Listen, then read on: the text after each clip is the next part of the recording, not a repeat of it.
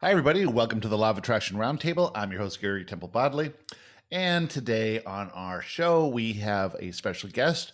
It's Erin Werley, and Erin is a channeler and author of the channeled book, One Truth, One Law: I Am, I Create.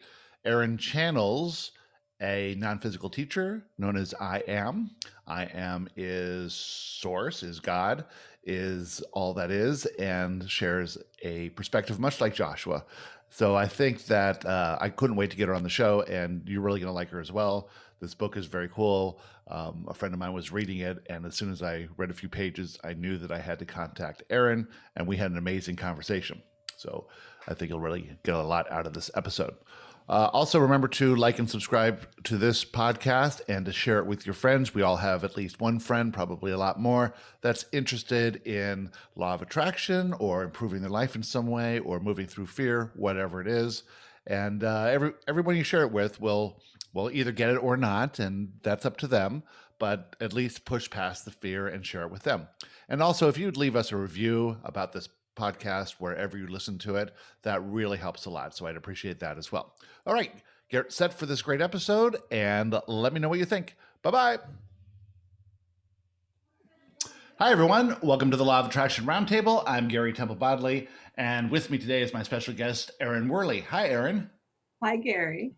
Okay, so here's what happened. We're bumping around Florida, we're trying to stay warm, get out of North Carolina, and we have this Airbnb in Siesta Key.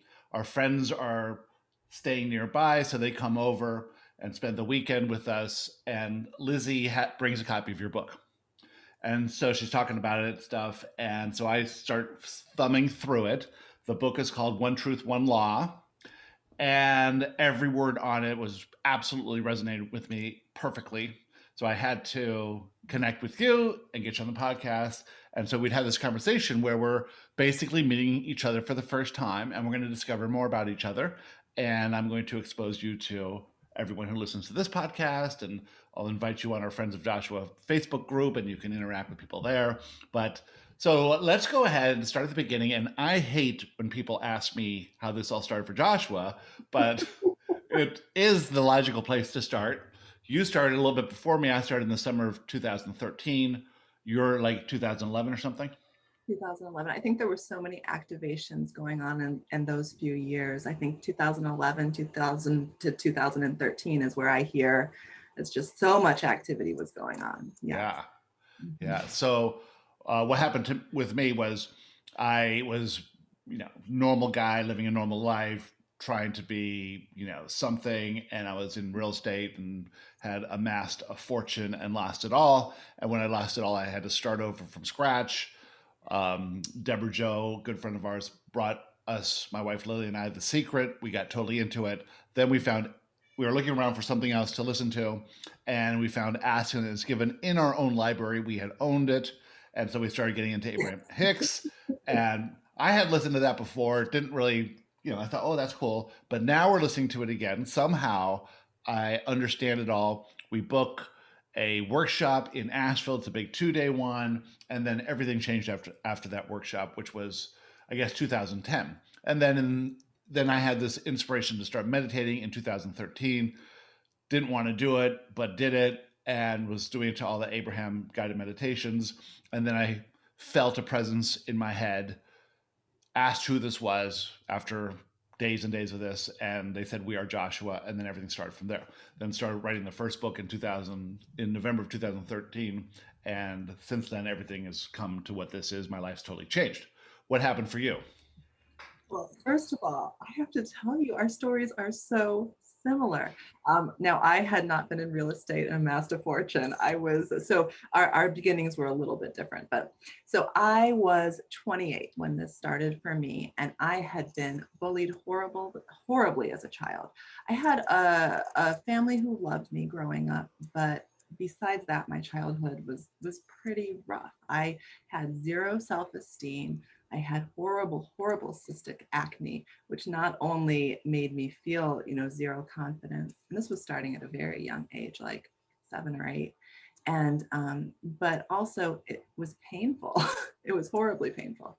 So, so that was me, and um, And so even as a young adult, I had very, very little confidence. And I was a waitress, and I would, had been in a relationship with a man for about three years, and he just did not treat me well. And I didn't know how to ask for more. You know, I knew it didn't feel good. I was unhappy. I was also, I was um, smoking a lot of pot. I was drinking way too much. I was just generally unhappy about myself and my life and had no idea how to change it at all, right?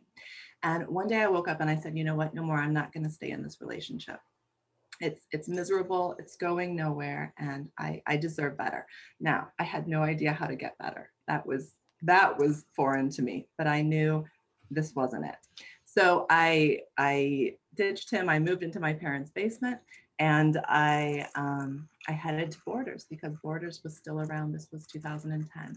And um, I slunked over to the relationship section. I was literally horrified and embarrassed to be there.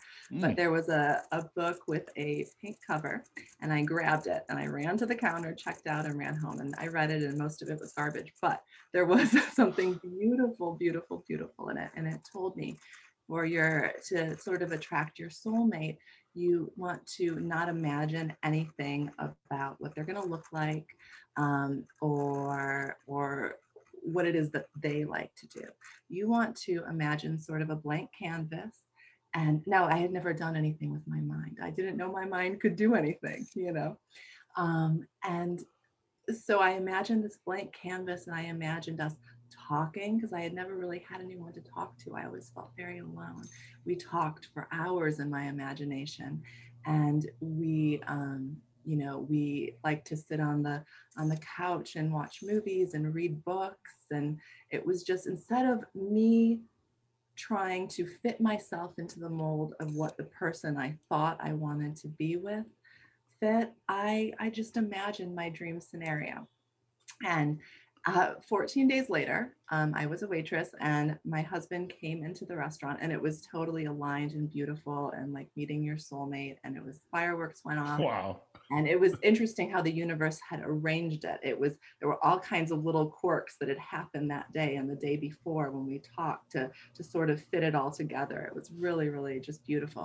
And he had been for years, he was um, at the time interested in network marketing, and he had been really immersed in that world of self-help, and started sharing with me how I could start, um, you know, changing things with my mind. And that was fascinating to me. And uh, just being around him the first few days, I went from being terrified to walk up to a table as a waitress, you know, ah. eyes watering, because that's yeah. how bad my anxiety was. My eyes would water, just again, zero self-esteem. And so uh, within a few days of being around him, he had just just shown me this new life. I, I think at the time he was telling me, you know, patience is power, just lean into not, not reacting right away, just take a deep breath. And, and I just wrote these little notes, sort of like little affirmations, and kept them in my waitress book. And all of a sudden I, I was enjoying life. I felt lit up, and I, I no longer felt nervous walking up to a table. All of a sudden I was learning how, how can I sell them more expensive food? You know, it was, it was just magical. And so, and this is, this is Phil. This is Phil, yes. And so within a few months, we moved to Virginia Beach, on the beach, and, um, and, but we were, you know, monetarily, we had no idea what was going on. We were, boy, um, he was in sales. And so, so we were doing that. And then, then we both lost the job. And so we were like looking at a few months of rent money, and then we were going to be out. We had no idea what we were going to do. Um, and so he said, well, I watched this movie a few years ago. Let's watch it. And it was The Secret. So we ah. watched it. And of course I like lit up. I'm like, oh my gosh, yes. and, uh, and then so funny. So this is where I'm like, oh my gosh, we're it's so funny how we took a very similar path, because then of course I found there was a natural health food store nearby, and I found Ask and It Is Given. So I'm sorry, my cat just closed my door. So I'll be right back. Okay. So, uh-uh. So yes, so I found Ask and It Is Given, and I devoured it, and I started following the instructions that she had. At, it was the first few pages, I think it was her introduction, um, where she talked about how, and I think I watched a, a video by her too. And she talked about how she meditated for, I don't know if it was a year, it was a long time, but she was trying to block out all thought. And so right. not much was happening. It was when she just sort of relaxed and just let flow. So I, I did it for a few months. I, I tried it and I, I didn't know what I was doing. And actually when I started, I think we were still working, but, but um, it wasn't until later on that that stopped. But, um, but yeah, I did it every day. And it was within a few months that I, I wrote one day um, on a piece of paper, and I, you know, just journaling. I've always sort of done that, and it doesn't really mean anything. It just helps me cope with the, the world. And, and so anyway, I wrote out, we are all God and we are all one. Now, I had no idea what that meant, because like you said, the first time you read Ask and It Is Given and then threw it on the bookshelf, you know, it, you weren't really sure what it meant. Right. And that was the same for me. I could feel it was big. Right. I could feel the truth. I was lit up by it, but I had no idea what any of it meant, you know, because I came from a very normal, uh, classic background, you know? And, um, so, so anyway, this, this, these words fascinated me. We are all God and we are all one, but I had no idea what they meant. I went to bed, I was in the shower the next morning, and, and I, I just, I remembered those words and I said, am I God? And there was a voice in my head that said yes. And I was like, what? What's that? You know? What's going on? And I asked a few more questions, and I, the answers just kept coming. And I, I could feel this was not you. The voice in my head. You know, it was something yeah. so much bigger. And so I rushed out of the shower, and I told I told Phil, and he's like, what? he's he's very analytical, and uh, but he has a very, very open mind at the same time. So he's so after a few minutes, he's like, well, can I ask it a few questions? And I'm like, uh, I don't know. You know. Um, so so anyway, uh, eventually I lay down and he asked questions, and it just started flowing, and it was like I wasn't even really there. You know? Yeah. It just flew out of me.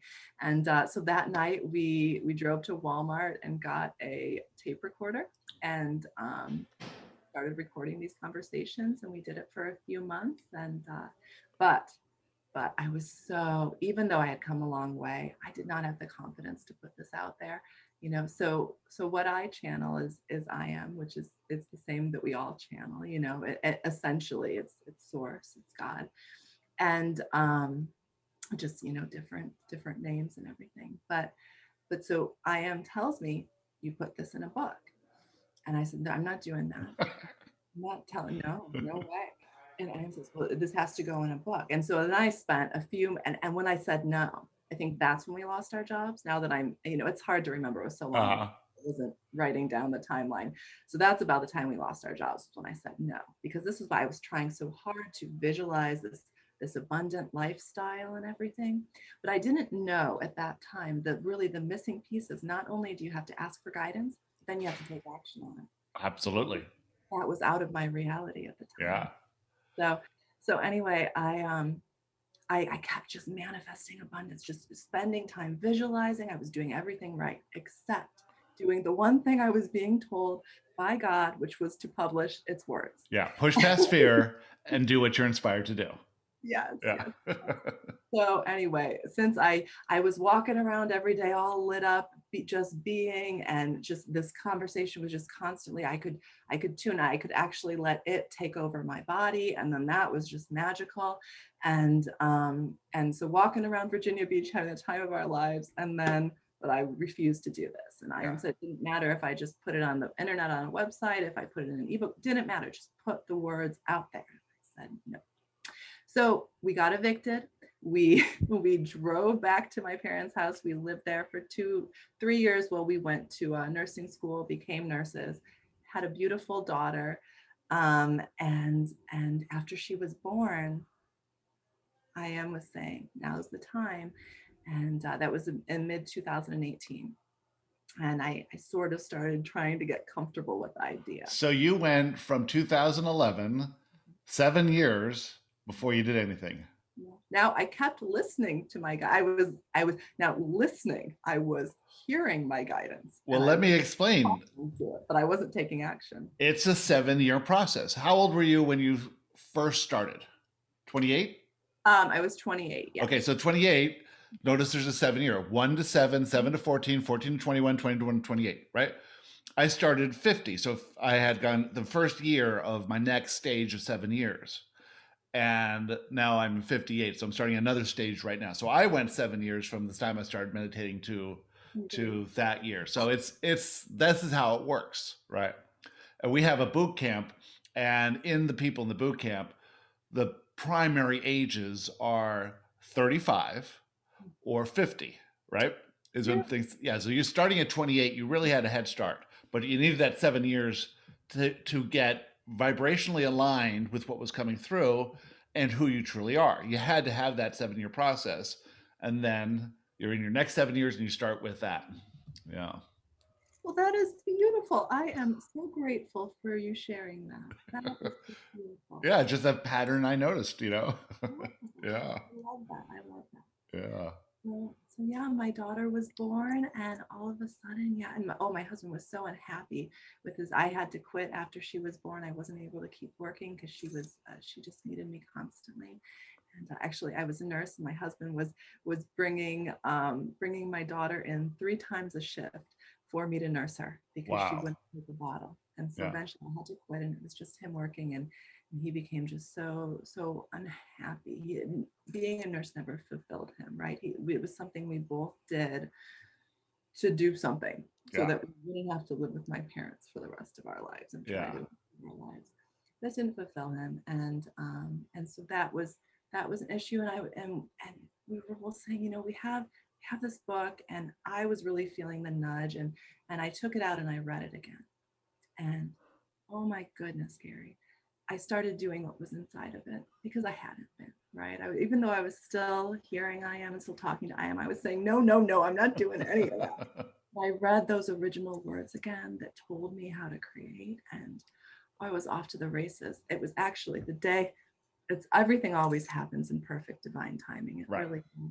So the day I pulled those transcripts out and read them, the next day my husband had a had a meeting at work, and we knew he was going to be fired because he had a, well, anyway, it it wasn't, sometimes management is difficult because they aren't always doing what's in the best interests of patients in, in the medical profession. Yeah. So, and as a nurse, you always want to do what's in the best interests of patients, and anywho, that's another story. But So, so we knew he was going to be, be fired the next day. And I took that book out and I read it. And all of a sudden I knew, oh, it's all in my mind. That's right. I remember. And I started repeating, uh, Phil's bosses love him and his job's going wonderful. And I repeated probably a thousand times that day, a thousand, easily a thousand times. And he went the next morning. He was so nervous to go because it was a job that was actually really a good job, and he didn't want to become a different kind of nurse. He was a dialysis nurse. He loved it, and he didn't want to stop being a dialysis nurse. And there were no other jobs in our area. And, and so he went to that job after, and I was repeating the whole time, knew what time he was there. And I was just repeating this. Bill's job is going great, and his bosses love him. He walked in there and they shook his hand and they said, we need your help to tell us how we can do better. Wow. They had actually told him that, that he was coming in to be fired, and they didn't, none of that. No, they gave him a raise. And not kidding. And then, so then he came home and told me all about it. He's like, what happened? And I said, well, maybe, maybe I can get you more of a raise. Cause I think he was making, I think he was thirty-five, and that brought him up to thirty-eight dollars, which is really, you know, about forty dollars an hour is about the top you're, you're going to get in our area for being uh-huh. a nurse. And I said, well, I want fifty. and, and so, so I started, okay, Phil makes fifty dollars an hour. This is awesome. I love it. And because uh, at this point we had forgotten our dreams of abundance, and we were just, you know, we were happy to have a house with a mortgage, you know? Yeah. So Phil makes fifty dollars an hour, and I love it. So there was no way this company was going to give him fifty dollars an hour. Within two weeks, this company lost the contract to service all the hospitals in our area. They had had this contract for, for over twenty years. Wow. They lost the contract. A new company came in and said, we want to hire all the dialysis nurses. And, and so he went in for his interview, and he got, uh, he got forty-nine seventy-five an hour. Everyone else moving over got less money. Wow. But the, but the hiring manager said to him, you know, Phil, you have you have uh, you have one kid and your wife's pregnant. We really think you deserve more money. Yeah. So, that's amazing. Then we said, well, we have to publish, right? We have right. to share this. We can't. And and it just, yeah, it's just been flowing ever since. Yeah. Ups and downs along the way, you know. Yeah. But yeah, as I step more into a higher vibration, everything just. And that's what it's all about in the end, is how can you expand your energy body and your vibration? Um, I want to talk to you about your oneness experience. We'll get to that. But from your perspective, how do you raise your vibration? And what do you get when you raise the vibration? Okay, well, I think that, you know, I, I, it's, it's such a big question. And I feel like telling a little bit more of my story will help with that. So when I when I was building the the book for publication, but taking these rough transcripts and turning them into a book somebody would love to read, light them up, I, I knew that I had to build the blueprint in of it being a giant success. So when I finally, again, this was two thousand eight when I was first sort of like activated, I'm going to do this. So September two thousand nineteen comes along. And I Am says to me, I had the cover made at this time, but not much else done. And I Am says to me, Erin, it has to be published by January first, twenty twenty, because big changes are coming to the world. This book has to be out there. This is your opportunity. If you don't take it, then, you know, th- this is it, basically. And so I said, okay, this is serious business. I'm going to do it. And so, so I, I made myself this three-month three-month goal, and I started building in all these affirmations around the creation of turning it into a book, you know, that it's going to be a number one bestseller, that it's going to sell millions of copies, that it is going to help people transform their lives. So I was, that it's going to get, you know, everyone that reads it, loves it, and leaves it five-star reviews. So every day when I was working on the book, I was thinking these thoughts about it. Right. And so I was really vibrationally aligning myself at that point to have my creation become that which I wanted it to be. Right. And but after it was published, I sold a few copies to to my family, who was like, this is weird, you know. It was, that's telling them was a whole nother story. Telling yeah. them, you know, it's I was literally, born. yeah, like yeah. coming out. Yes, yeah. exactly. Yes. Yeah. Yes. Yes. Um, but But that, that's another story. But besides that, you know, very little activity. So it was published. It was actually published a week early, but I, I say about January first, twenty twenty. And um, so basically crickets, January and February. I don't think I sold uh, one hundred copies. And um, and I knew, you know, the first the first week when it didn't just explode, because that's what we were expecting, right? We were expecting instant success. And when it didn't, I started to let those doubts creep in, right? Wow. And that's what I was creating. So um, it was really all about these series of, of steps I, I took early on to step more into believing in it again. And in March, I, I hired someone to do ads, and they started working. started working. I was selling a few more books now, and uh, people were leaving it amazing reviews. And I'm like, oh, okay, people need, you know, people need to know this so they can activate themselves and, and go on to contribute to this huge, because now in twenty twenty, you know, I can see the world, it's fragmenting, and it, there's this huge shift occurring, and everybody is, is being, everybody's ready to be activated, but there's only, you're only going to step into it if you know how, right? And, and, um, so I, I, I started, even after the book was, was going really well, my husband's working is making fifty dollars an hour now. So we're, we're fairly comfortable, but of course we want so much more. And, and I said, we can't keep spending money on ads. We're hemorrhaging money. We can't do it. And, and he said, yeah, okay. Yeah. We're spending too much money on ads. Let's stop. Great. And so we stopped, and, and, and then the sales went down, of course.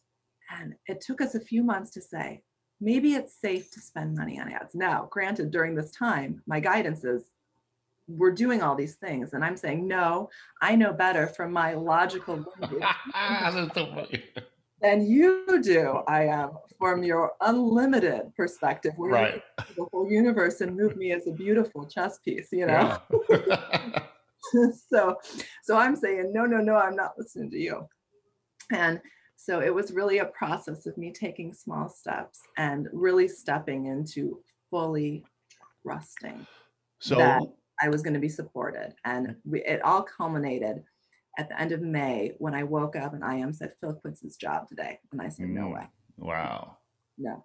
Because I think we were making maybe about two thousand dollars a month from the book in, uh-huh. in May, you know, a- after we paid for ads and everything, which is exciting, but certainly not enough to replace my husband's income. Right.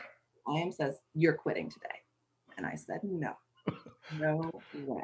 And I go and I M says, you have to go tell Phil. And I went and told, told Phil, and Phil trusts I M to the end of the earth, to the end of the universe. Phil will do what I M says. And I'm so grateful for that, because often he's my check when I'm like, I don't know. Yeah. so, so Phil said, okay, well, this is terrifying, but if I M says we have to, we have to. And, and within another, literally, boom, everything started exploding when we took that action of massive trust without mm. any safety net at all. No yeah. safety net and massive trust, and boom, explosion. And then I started working on my energy body. I, I was led. I just, all, all of a sudden, the everything was just aligning. I started um, learning how to do energy work. And then that led me to really mastering visualization in my mind, where I could really send anything. I could sort of go into the oneness or into universal mind and just sort of create the things I wanted to create. And it's just been sort of an explosion since then. Wow. Well, what you were doing was receiving inspiration, saying no, no, no, no, no, and then saying yes, right? And so at, every time you said yes and took that action, the experience of the action moved you to another level of awareness. So what you just did was you got clarity and confidence. So in the early stages, you really had to have faith just to move through little fears, right? Yeah. And then you got the confidence to see, okay, well, every time I move through a fear, we got to another expanded place. I was more clear. I had more confidence. And so I can have more faith and push past even bigger fears, and then ultimately live this life of what Joshua calls being a blended being, where you're receiving inspiration and you're just taking whatever action you can take in the moment without an attachment to an outcome. Because if you have an attachment to an outcome, then you have a prescribed future that you think you're going to walk into, but you're doing it from a limited perspective. And you can't see the brilliance that could come. You can only see what your imagination will let you see. And if it looks like you're going in the way that your imagination says you're going, you'll use that as an excuse to feel good and to be in alignment. But but often what happens is you'll have to be altered away from there because you still have limiting beliefs. You'll have manifestation events, which are events that point out the limiting belief. And and if you're thinking things are wrong happening, then you use that as your excuse to be out of alignment, and you're just exploring who you're not more, more of the time. That is so beautiful. You have just really oh, encapsulated it beautifully. And I will give you an example of that, because I think it's so powerful. And I think, you know, most people just don't understand that. They think when things start falling apart and they've been, they thought they were doing everything right, right? And it starts falling apart. Well, why, why, why? Okay. That's, that's what I call being stuck in the law of attraction. Yeah. Because when you first get started in the law of attraction, you say, oh, all I have to do is think positive thoughts, right? But if you are not aware of the these events that happen that are pointing out limiting beliefs, and if you're not taking action, you got stuck. Yeah. Yeah, absolutely.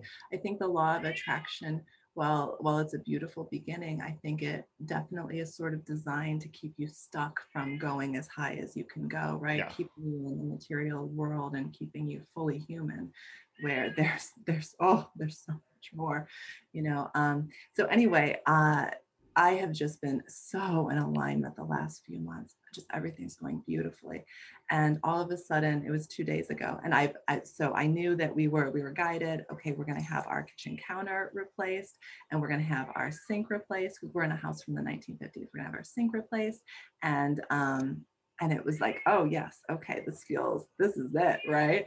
And then um, and then so the day before yesterday, we had our uh, contractor come out and and look at it and give us a quote. And when he gave us the quote, I was like, oh no, you know, no, I, that doesn't feel right. I'm not sure. I'm not sure. No, I'm not sure.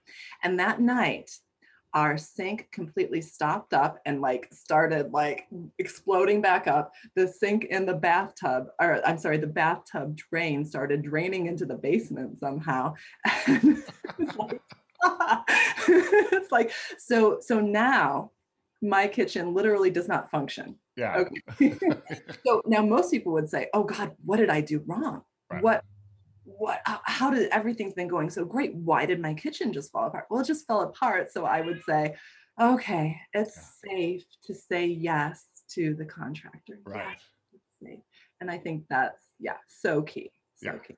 Yeah. And it's interesting too, because I think there's a spiritual component to plumbing too in there somewhere, because I have tons of plumbing manifestation events, but that, that if you, a lot of people say, well, I am vibrating really high, I'm in a good mood, I'm thinking positive thoughts, and then this bad thing happened, what am I doing wrong? Yeah. And it's not a bad thing. The bad thing is to move you to another level of awareness that you intended to go with, but all suffering is from that resistance in calling everything bad and wrong. So, um, it was two thousand thirteen, November fifteenth, and I'm meditating and Joshua says, get up and go right, right, right. Go to my office, start typing. I start typing what became the introduction to the first book. It all went out in a sequence. I didn't do anything. It was just go in for an hour, type it up, go in for an hour. In eight weeks, the first book's done. There's five books now. And the first words were, everything is right, period. There is no wrong anywhere in the universe. That's the entire teachings of Joshua in those two sentences were the first thing I ever typed. You, you think like, oh, I'm just starting off as a channel. I'm going to get better at this, you know, but it's like perfect all the way through. It's your acceptance of yourself as a channel that makes it easier on you, but you're still getting the same thing. Yeah. That is, it is so true. When it is so true. Oh my gosh. It just comes out absolutely perfectly. And that's how I always know if it's coming from, you know, it, if it's coming from what I'm trying to create, or if it's really coming, like it's just, um, yeah, you know. Well, that's the key word, what you're trying to create. Okay. So humans don't create anything. We're just, no matter who you are, you're bringing in either this, this uh, inspiration or this truth or whatever. You're going with the flow of what it is. You're either bringing it in and allowing it to flow, or you're trying to manipulate it or make it into something, right? But it's, it's not ever you. So like no book was ever written by a human. It's always, all books are channeled, all inventions are channeled, all movies are channeled, all of these things are channeled, right? In fact, all good conversations channeled. Yeah. Where are these thoughts coming from? Like you and I are having this conversation. It's a spiritual connection. So the flow of this isn't really up to us. That's why I never want to prepare for anything or do too much research. Going with the flow of it will always bring out the best possible thing for whatever purpose it's going to be for, for whoever's going to listen to this in the future, for wherever we're going, whatever that is. So if you understand that it's not you and you get your persona out of it by have, you know, being attached to an outcome or caring what people think about you, then you can flow anything. And I don't care where you are, what you're doing, you know, because Joshua said earlier on, you do not create thoughts in your brain. Your brain is not a thought factory. It's a receiver, and you are receiving. You're either tuned into the channel of source, or you're tuned into the channel of fear, or back and forth all day long. And so raising your vibration is just realizing that that channel of fear is based in these limiting beliefs. It's based in the illusion. It's not true. It's based in the separation, or that you're not God. And the channel of source is based in, in the truth. So raising your vibration, then Joshua did a, we have a boot camp, and every day Joshua sends something to everyone. And today's message was, think of reality as a ladder, and at the bottom rung of the ladder is fear, and the top rung is love. And everyone's moving up that ladder. In the bottom rungs of that ladder is the illusion of separation, the illusion of imperfect imperfection, the illusion that you are separate from God or not God. At the top rung, you know oneness, you know you are God, you know how the whole system works. There is no more illusion. And with each step up that rung, you gain more clarity. So it's easier and easier to go up the rung. It's hard to get off of the few bottom rungs to go upward, because at the lower end of the rung, your ego is saying, hold on tight to where you are. It's too dangerous to go up that rung. You don't know what's up there. And that we, if we're buying into the illusion, we say, we don't need the clarity. The clarity is of no benefit, right? Obviously, we're not God. So why even go up there? The only reason to go up there is because it feels good, but you have to push past fear with every climbing up that rung. And as you do it consciously, you break free of the illusion. Yeah. I think that's just beautiful. And I think, gosh, do I resonate with that? You know, even after I published this book, and after, you know, you mentioned you had watched the video about my experience of oneness, and I, it was either in two thousand twelve and two thousand thirteen, it was a few years after I started channeling I Am. And um, I, I completely didn't have my persona, and I don't know how long it was, whether it was two minutes or twenty minutes, I have no idea. It was completely gone. And I was just God, I was just oneness, experiencing the room I was in. And um, it was, it was beautiful. It was magical. And I, I looked at, my husband was there, and there's one other person there, and I looked at them, and it was, but I wasn't even in my body. I was like above my body. I was bigger than my body. And, and I, I was also looking down at my body, and I said, oh, this is so sad that, that they are so afraid. Just, you know, I could just see the fear coming off of them in waves, and they weren't particularly afraid of anything in yeah. that moment. You know, it was just, they were calm and relaxed and sitting around talking. And but all I could see from I Am's perspective was, pure oh, fear. These people are afraid and they are so clueless. Could they you feel been, it too? We lost. Oh, I felt it. Yes. Yeah. So you I, felt bliss at one point. At, at the same time, bliss. It was knowing. I mean, I was God. Yeah. I, I was God with no attachments, no nothing. It was amazing. It was amazing. And when it was over, I cried for hours. Yeah. I could not control it because I wanted to only be that again. Well, That's also that. Crying is like emotionally throwing up, right? Oh, it's, it's purging emotionally. Huge release. Okay, so now you're, so there's a backstory of it, and everyone should go watch that video. Just go to YouTube and search Erin Werley, W E R L E Y.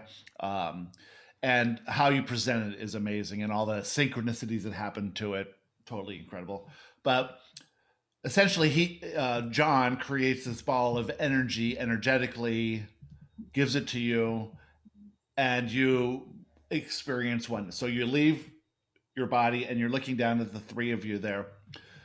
You feel um okay, so what's what's the feeling of that? So the honest answer is that I was afraid to ever say before, and I'm not sure if I said it in the video, I'm not sure if I got me, but it was it was pity. That was the feeling. Now it was love, right? Because yeah. all I was was love. Right. But it was pity. Did it feel good? Oh, it was. But when I saw the pain that they were in, now they didn't feel like they were in pain. Yeah. They didn't know they were in pain. No. If we... I felt the pain, the, the fear, and the, because of, because of that, the pain. And I knew that that wasn't what any of this was about. We are not here to spend our entire lives stuck in that paradigm of fear and pain. We are here to step into our truth right. and experience more of that. And, and start literally creating on, on purpose, allowing, like you said, allowing it to come through us, and stop questioning it. Stop saying when the, when the contractor tells you the price, stop saying, oh, I don't know if that's going to work out. Yeah. You know?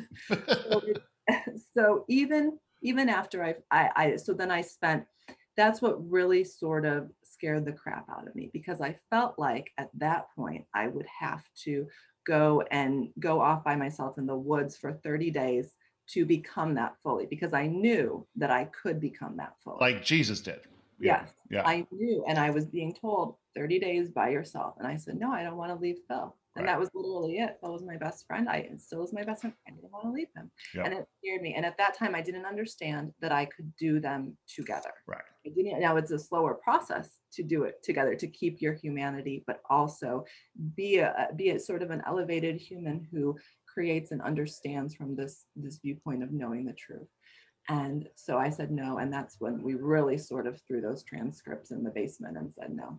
But Yeah. But even yeah, even after I published the book, I was still saying no in a lot of ways. Sure. I was still denying a lot of the possibilities, a lot of the unlimited nature, saying I, you know, I don't need to, I don't need to become fully God or even partially God. I can, you know, maybe it's just best to be a human. Right. And uh, this last year has just been this wild ride. Just and and the more I I follow my guidance, the more everything just beautifully comes together. And I. And the more aligned I get, the more I start vibrating higher and activate higher and higher parts of myself, the more I'm like, I just want more of this. Yes, but you have to process the limiting beliefs before you go there, or it'd be too much for you. Of course. And yeah. so I certainly don't want to act like this is this is a easy process. Again, no, no. Yeah, you're, yeah, definitely. For a long right. time. And yes, this last year I have been, like I said, I when I when I was afraid to invest in advertising my book, that was a huge limiting belief. I have all kinds of limiting beliefs. We all have this programming from childhood, from, from when we were babies, where we are told that the world is full of limits and that we can't for all these reasons. And we're still carrying them around as adults until we start addressing them. So that's so, so, so important. And your shift, it can't. And I think that's another place where I sort of differ with the law of attraction-ish teachings, where they teach you, oh, just high vibrations. And then you're stuffing your truth down. You're stuffing all of your feelings and emotions deep down inside, where they are going to fester and cause disease in your body, because you don't know how to process them. Processing those beliefs and those emotions that come in is a huge part of stepping into your truth and your unlimited potential. Yes. Well, how we've come to see all that now is, like, I see The Secret as this big bubble that allowed everyone who is living that f fake Western dream of, I'm going to change the conditions to make myself happy, right? They, they could go to see that, because this would help them control their lives even more. And so everyone says, oh, well, I can be more positive. But so just being positive raises you up a couple rungs on that ladder. Then you can find Abraham. And Abraham is, if you know, if you, if you have done this work for a while, you can see in Abraham that everything is there, but it's said so softly and so generally that no one's going to argue with it, which is good, because you have to have millions of people come in and raise their vibration out. Then if it doesn't work, if they get stuck, guess what happens? They birth a desire, and that desire leads them to one of us who are at the next level, which they have to go to. But they can't, generally can't go straight to Joshua from that old approach to life. Uh, sometimes it happens if they have friends, but that's all part of it too.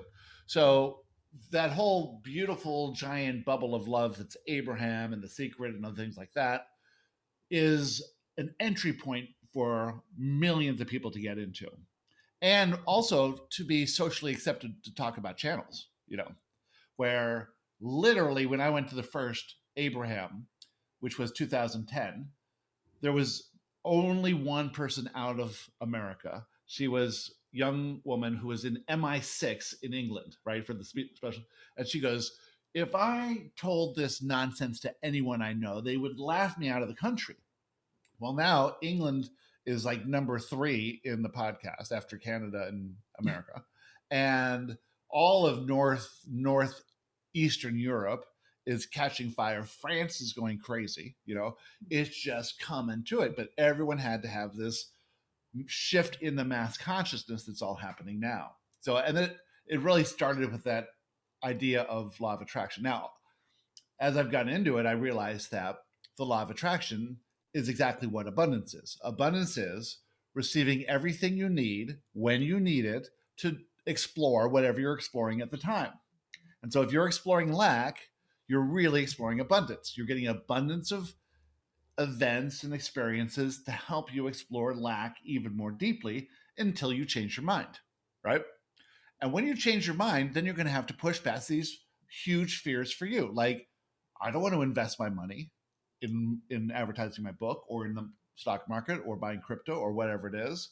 Yeah, you don't want to, but if you want prosperity, you're going to have to take this action. There's a, another movie, which is Beyond the Law of Attraction, I think is the next one. And the first things they say is, The Secret was good because it explained the law of attraction, but in the law of attraction is the word action that was left out of the movie. Action is this thing that helps you raise your vibration. And, and what all of that is, is having faith to push past fear, right? And fear is the illusion. So the more often you're pushing past the illusion, you're in, you're automatically gaining clarity. Mm-hmm. Yeah. I think really faith and not asking how, those for me, like, are the, are the two keys. Trusting and trusting that you are going to be supported in whatever crazy way you're stepping out there that doesn't make any sense to you. Yeah. And, and just releasing the how. The how isn't, isn't for us. Yeah. You know? We're asking how, we're trying to move ourselves around, like, from not seeing anything. Okay. So for you then, somewhere in there was the desire to awaken to the truth that you were God. So the first message you got, I mean, you even asked the question, which is, who asked that question, right? Am I God, right? So you asked the question. It was all very, so like when I was in the shower and I asked that question, it was all very on autopilot. Why did I ask that question? Of course, I it wasn't really coming from me. It was coming from my, my you know, the, it was coming through me so that I could hear the answer. And, and why did they do it in the shower? Well, I know that in the shower, we're just super relaxed. I get the best, the best guidance in the shower. You're not distracted by anything. In the shower. Out, yeah. They get you in the shower or in the middle of the night, right? Three in the morning, because you're not distracted by driving or texting or watching a video or whatever it is. So yeah. So anyway, so you, you something in you, which we will say in the Joshua community, is this pre-birth intention to finally awaken to who you are. So if you think there's, there's a lot, we have a lot of fun, different uh, philosophies about this, but just imagine the typical one of reincarnating through thousands of lives, getting closer and closer and closer to the life where you'll awaken to the fact that you're God. This was the life that it was, right? And so all the experiences of your youth were handpicked by you, because you would know that you would go through this desperately seeking something. Then Phil, then you attract Phil, who's part of this whole contract, right? And Phil and Phil says with you, I'm going to help awaken you. Actually, every other person in your life, including me, your parents, all of your friends, all of your relatives, everyone you've ever met, all of us have come together to help you awaken, right? So we are here for you to awaken. So you, then you somehow find, or Phil finds John at your garage sale, and you have the somehow push past the fear to go to some stranger's house, you know, to do who knows what's going to happen, get murdered in the backyard, right? And you go in there and ostensibly is to fix Phil's back. So even Phil's back getting hurt at that time was part of your ascension process. So then you have this... Would you consider that your awakening moment? I would consider that the moment when I had full knowing. So before then, when I started channeling I Am, there were always these doubts. And you can see that in the book. There were always these doubts. Am I crazy? And is right. this real? Right. So that moment of, of experiencing full oneness allowed me to know with complete certainty, zero doubts. I will never have a doubt going forward for the rest of my life that I'm crazy and this isn't real. Right. So, so that's what it, it, I think, yeah, it was, but again, I was still, even after that happened, I was still afraid for years to let anyone else know. Yeah. Because I was still so enmeshed in the physical world. Mm, interesting. Yeah. Yeah. Because then they think you're crazy. That's the worst. That that's, you know, that's a That's what my persona, my ego told me, is that the, that's the worst thing that could ever happen to you. And, you know, when I finally told my parents a week before I published the book, my mom said, well, we always thought you were kind of crazy anyway. They didn't care, you know, and that was the most freeing thing that's ever happened to me. Yeah. Was having this fear for, for eight years, thinking it was going to be the end of my world, thinking I wouldn't be allowed over for Christmas anymore. You know, and people say, oh, okay, well, whatever. You're, you've always been a little weird. Here I thought I was hiding my weird. I wasn't. Everybody. Everyone, yeah. Because they're in on this too, mm-hmm. you know. So this fear is a fear that you've probably carried with you over other lives where, yep. right, where in our society, being crazy, they send you away. And rejection is one of our number one fears, right? Mm-hmm. And loss. So you not so not only do you are you rejected, but you also lose your family. Mm-hmm. And when you actually do anything you're inspired to do, it turns out totally different than what you thought. You know, it t- turns out great, and you feel this exhilaration by pushing past the fear. You want to hear my my story? Yeah. Okay. All right. So first of all, Joshua came two thousand thirteen in August. In August of two thousand twenty. We're in Manhattan. We're with a bunch of friends there. We're in this beautiful, you know, condo in the Upper East Side. And we had done a Joshua Live in the morning. And then we were doing this um, ceremony thing. And it was a psychedelic. So I didn't really know anything about it. I go and do it.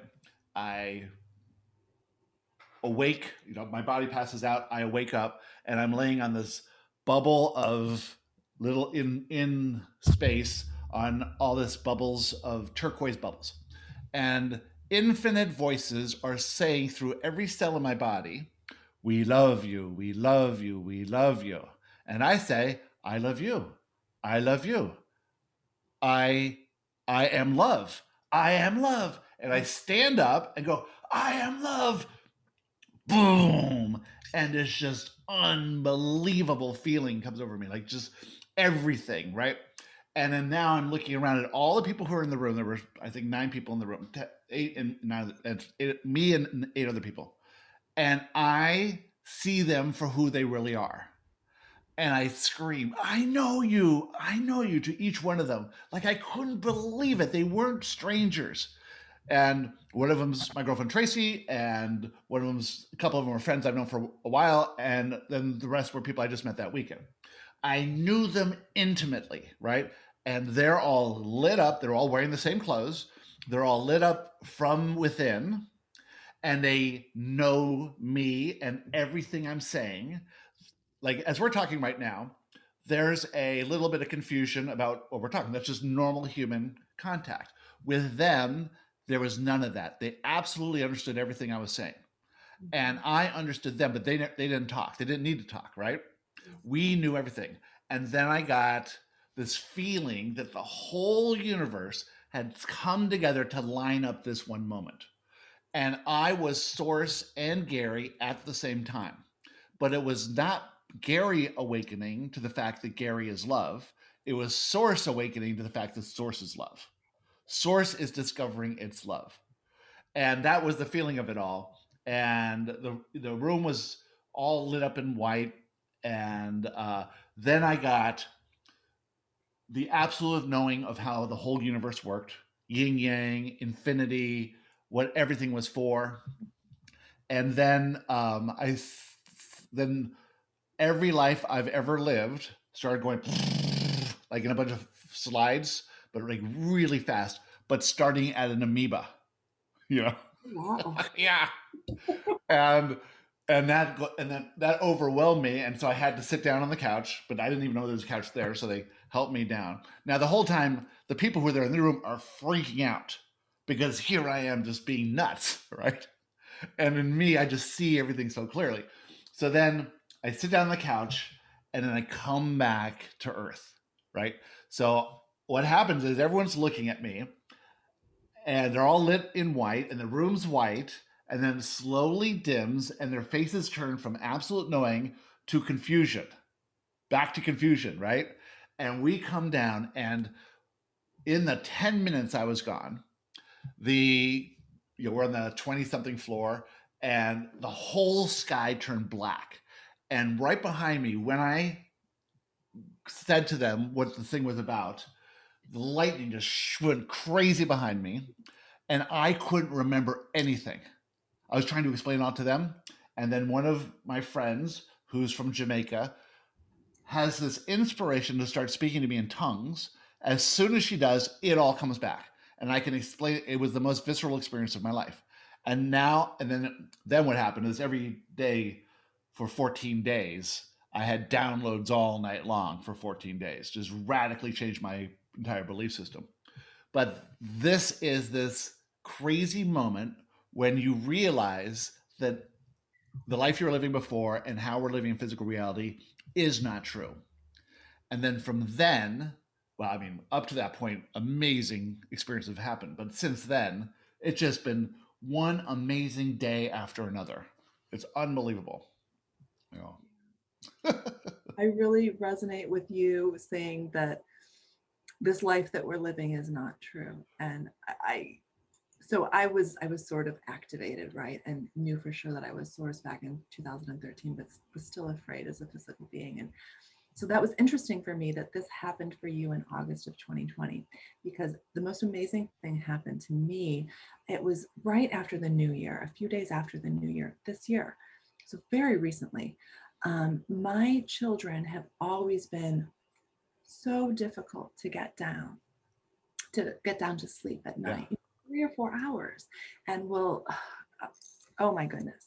And I, I sleep with them to keep them asleep. And it's this thing where I'm just really entrenched in it. And I was given guidance that day about a month ago, um, just see them asleep and then just walk on the beach in, mm. in my head, because I don't live by the beach.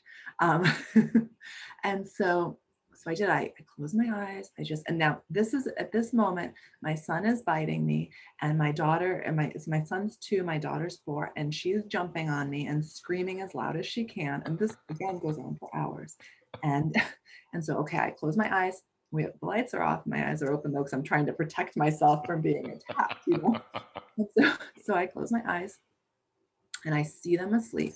And again, I've been working on visualizing up in, in universal mind and, and sort of the oneness for, for months at this point. So I've gotten very, very good at it. I've gotten very, very good at moving energy and all these things that I've been practicing and really stepping into my potential.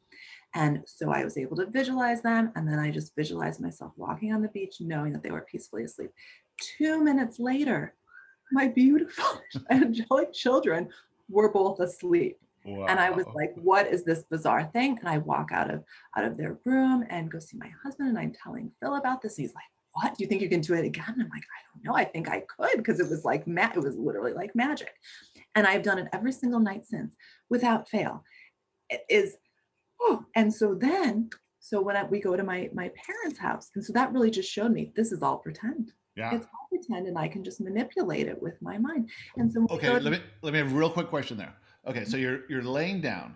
Prior to this, they you had this energy of resistance. I wish they would just sleep. I wish it. So victim yeah. energy, right?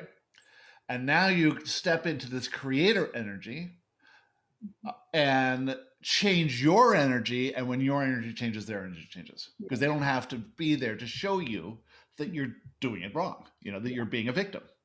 Yes. Yes. And that's, it's so, it is all pretend, and we are all really living in our own, our own worlds that we're creating for ourselves, having right. no, no idea of our potential to really radically change them. And same thing. So then, then, um, you know, when, when I take them to my parents' house to visit, it's usually an hour to get them into the car. And so this time I went and I, I stepped out of their room while they were playing with my mom.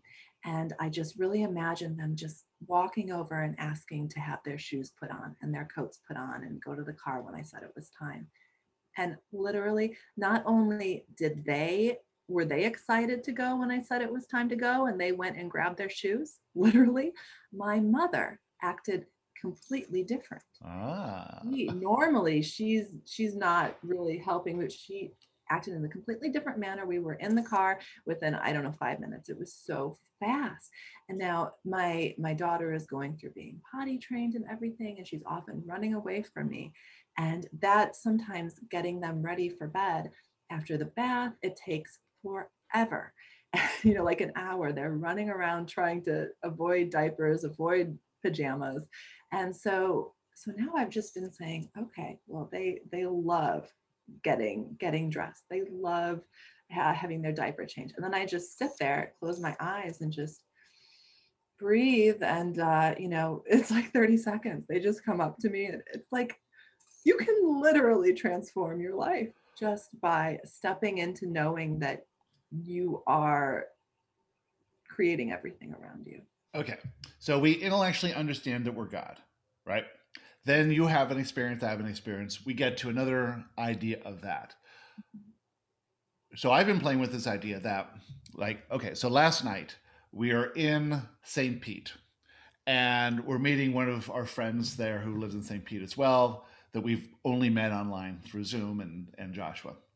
And we're at this great hotel that we're staying in, and this great restaurant and patio. We have our dog there, and we have this couple from Kentucky are there who's talking to us, and we have the waitress. So from my perspective here is, someone was inspired to build that hotel so that I would be there that night. And someone was inspired to put a restaurant in that hotel, knowing that I would be there tonight, and that Tracy was, you know, inspired to, or Tracy's parents were inspired to have her, so she would be born at the right time and be there that night, right? Everything is created. The building was created, the streets were created, the town of Saint Pete was created, the whole thing was created for me to have that one night. This is the opposite of what everyone thinks. I just stumbled across this thing. I just got lucky or unlucky or whatever it is. I'm a nobody. I'm not worthy. I'm not everything. Okay. So to go from this level of unworthiness to try and prove it through outside conditions, which is a, is, is just wasting time, to having the perception or the perspective that everything is created for you, that everyone in your life came in to serve you, to, so that you can awaken, right? That's unbelievably arrogant sounding, but it is magical when you start thinking like that, because you then you start to thank the waitress for being born, thank the architect for building that building, thank Tracy's parents for having her. You know, you start to appreciate how huge this whole thing is, right? All there to support you one hundred percent.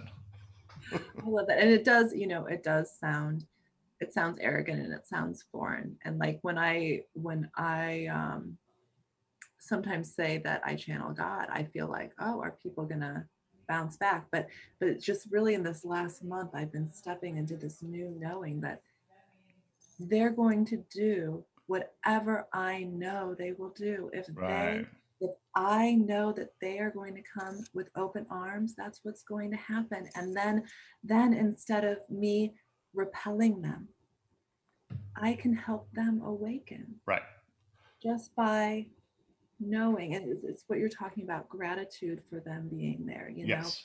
know, but I feel like that's, I, I feel like sort of trying to have gratitude for things when you don't really feel it is sort of the opposite, yeah. and sort of just sort of makes you bitter and sort of keeps you away from it, which I think is what so, pe- so many people are trying to teach people, right? Just be grateful for everything.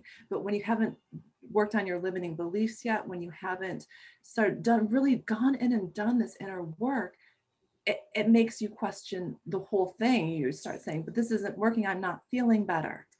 Right. And so I think, yeah, just we are all on this beautiful path. And that's what you've really been coming back to this whole interview, which I've just, I've just loved every second of this. You haven't seen it all. Um, One but- thing I want to leave with, because I know you got to go, is that we are born, I think, knowing who we truly are, but we don't have any context, right? So we learn that's the wall, that's my parents, whatever it is, right? Then along the way, our parents want to keep us safe. So we learn victimhood, and we learn that dangerous things can happen to us if we don't look both ways. And if we don't, you know, hit our heads on the coffee table, that sort of thing. Uh, then those limiting beliefs cause us to feel that we're imperfect, because if we were perfect, we wouldn't have to fear these things and our parents wouldn't yell at us, whatever. Then we go along this Western idea of creating a reality through effort and struggle to make conditions better so that we'll feel better, but we never do. Then we have to go back and say, hold on, this doesn't work. Then we get guided to stuff like this. Then we go on this journey of self-discovery where that's the only thing that matters. Then we awaken to this idea of who we're, of that we're God. Then we go on this expanded awakening journey, and then we realize our soul's purpose the whole time was to help everyone else awaken too. That is the, yes. Oh my goodness. You know, talk about this was, this conversation we've had was designed perfectly for me at this moment in my life. So my endless gratitude to you. Yes, it was no accident. Always, yeah. No, no accident. Well, my parents uh, gave birth to me so I could be here today for you.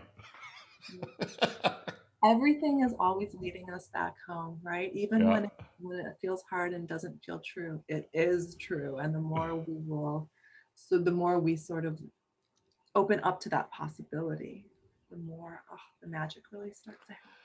I envision Source not really understanding what Source is. So Source splits itself apart into, into uh, infinite little individual pieces, still all connected though, right? Never not connected. It's the illusion of connection.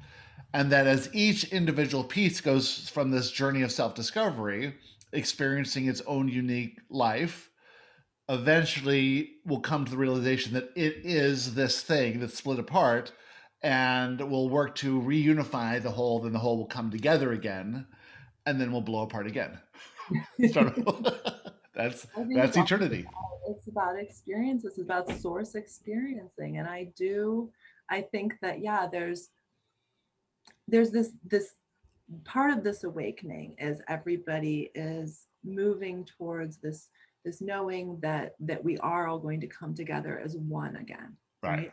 But I think that it's so key to understand that there's never a destination besides knowing your truth and the end, right? right? And so people think that's the ideal because it's so different than what we have now, right? Being one as source is, is the ideal experience in the physical world. And once we get there, then, oh, just peace and harmony. Nope, then it starts again. We always want to expand into new experiences. So I right. one hundred percent agree, we will again fracture. And go into another dimension or another level of this. Yeah. Yes, and that's okay. And I think it's not until you really start having these experiences of seeing how supported you are mm-hmm. that you understand that that's okay and it's a good thing. Yeah, it's actually what we want. yeah. um, okay, well, this has been awesome. Thanks so much for being here. Erin Werley, W E R L E Y dot com. Check everything out. How else do people find you generally? Um, well, actually, I am going to have we are all god dot com up about a week from now, and I am so excited about that because erin werley dot com was started really out of my limiting beliefs, being afraid to really step into that oneness perspective. And We Are All God is really me living my full truth and saying, this is who we are. This is it. Let's let's do this together. Yeah, so, you live that idea. we are all god dot com. Yes. That was available? I'm sorry? That was available? I, we actually, we were guided to buy it in two thousand eighteen. We had to pay two thousand dollars for it, which was a huge amount of money to us back then. And uh, I have held on to it. And uh, yeah. Good. So excited. Also, go head to Amazon or Audible and, and pick up a copy of One Truth, One Law. It is uh, life changing. Did you do the audio version yourself? How far away, how long you are on your journey. It really just sort of simplifies it all. And did you do the audio yourself? No, I didn't. How'd you do it? Um, I hired someone on Upwork, and ah. it, it is glorious. It is wonderful. I would have loved to have done it myself, but with my children, the ages they were at the time, I, I didn't see how it was possible. Now, though, I see that I can just call in whatever I need. But... Absolutely. I'm doing the first book right now, um, and it's not easy, but it's, I think there's something about your voice that's really important. Have you ever listened to or read um, Jesus, My Autobiography? No, I haven't heard of it. Okay, it's it's channeled, and she's channeling Jesus, and Jesus explains his whole life, and it's it's so right on and fascinating. Oh, no, that sounds very fascinating. Yeah. It's amazing. Great. All right. Well, we'll do this again because I have a lot of things to share with you and a lot of people to introduce you to. Um, I'm going to send you an email as well with some stuff too, but it's been great seeing you, and uh, I feel like we're connected. Yeah. Um, so people light up to me the second I read the book, the second I saw your video, you lit up, and I'm like, I just got to talk to her. And then this will be the podcast and people will get to know you better. My unending love to you, Gary. I can feel the connection. I feel the truth. And I thank you for all the guidance you shared with me today. Absolutely. And thank you all for being here. Um, remember to check out our other podcast, Joshua Live, where I channel Joshua. And for more information on Joshua, visit the teachings of joshua dot com. Uh, join our Facebook group, which is Friends of Joshua at on Facebook, right? And then uh, what else we're doing? Oh, we're having a big event in Orlando at the end of uh, February, beginning of March. There's one or two spots available there. If you would like to come to that, email me at gary bodley at gmail dot com. And we're starting a new boot camp in the middle of March. This will be the last boot camp. So if you want to get in the boot camp, uh, send me an email and we'll talk about that. So until next time, thanks for all being here. Bye. Whoops, hold on. Hold, please. Hold, uh, hold.